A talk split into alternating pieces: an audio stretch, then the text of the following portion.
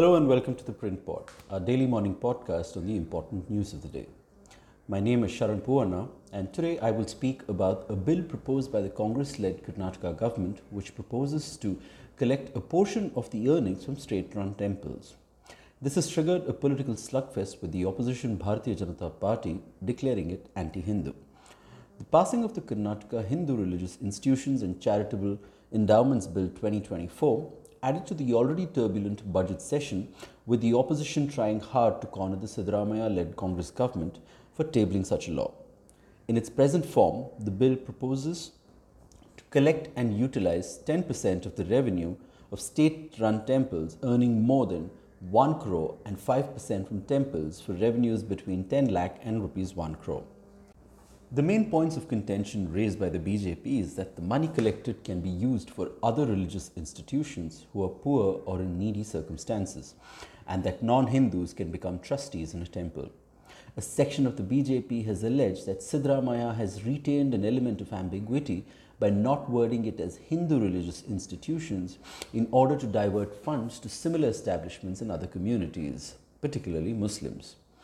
With the Lok Sabha elections around the corner, the B J P in Karnataka is intensifying its attacks on Siddaramaiah and allege appeasement politics by way of additional grants in the budget and Congress-led government's policies to secure the minority vote. The B J P hopes that by highlighting such issues, it can consolidate the scattered vote of the larger Hindu community.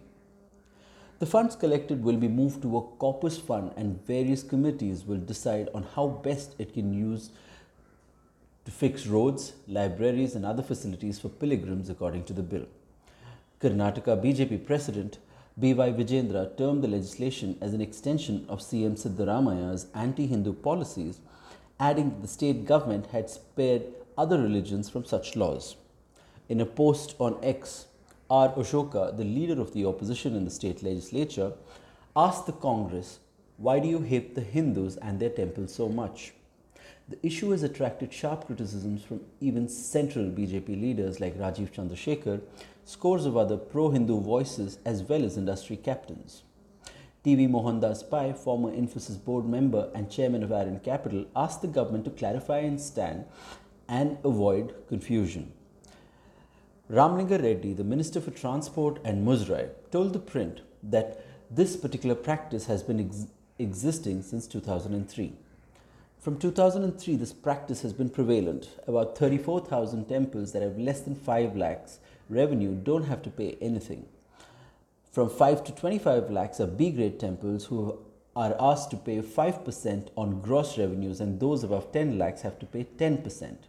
What we have done is remove gross revenues and made it net revenues, Reddy had told The Print. Reddy added that the funds collected from the state-run temples will be routed through the Dharmika Parishad to be then utilized for betterment of priests and their families, as well as other infrastructure-related developments within temple complexes. The money, uh, he said, will be used for the benefit of C-grade temples and to provide insurance and, and other facilities for nearly forty to fifty thousand priests and their families. A two-term chief minister, Siddaramaiah has often been targeted by the B J P and its affiliated organizations as anti-Hindu, and the latest of the attacks are in the same direction.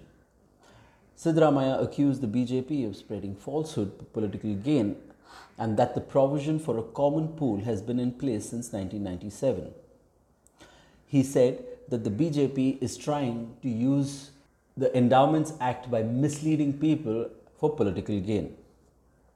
What added to the slugfest between the Congress and the B J P was the state government's decision to also pay a compensation of rupees fifteen lakhs to the family of a resident of Kerala's Wayanad who was killed by a stray wild elephant collared by Karnataka Forest Department on February tenth.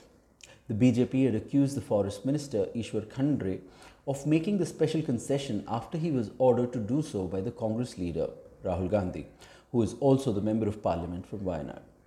The budget session in Karnataka ends on Friday, but the political fights over issues such as the Endowments Act has only just begun. Thank you for tuning in. For more from The Print, become a subscriber at theprint slash subscribe.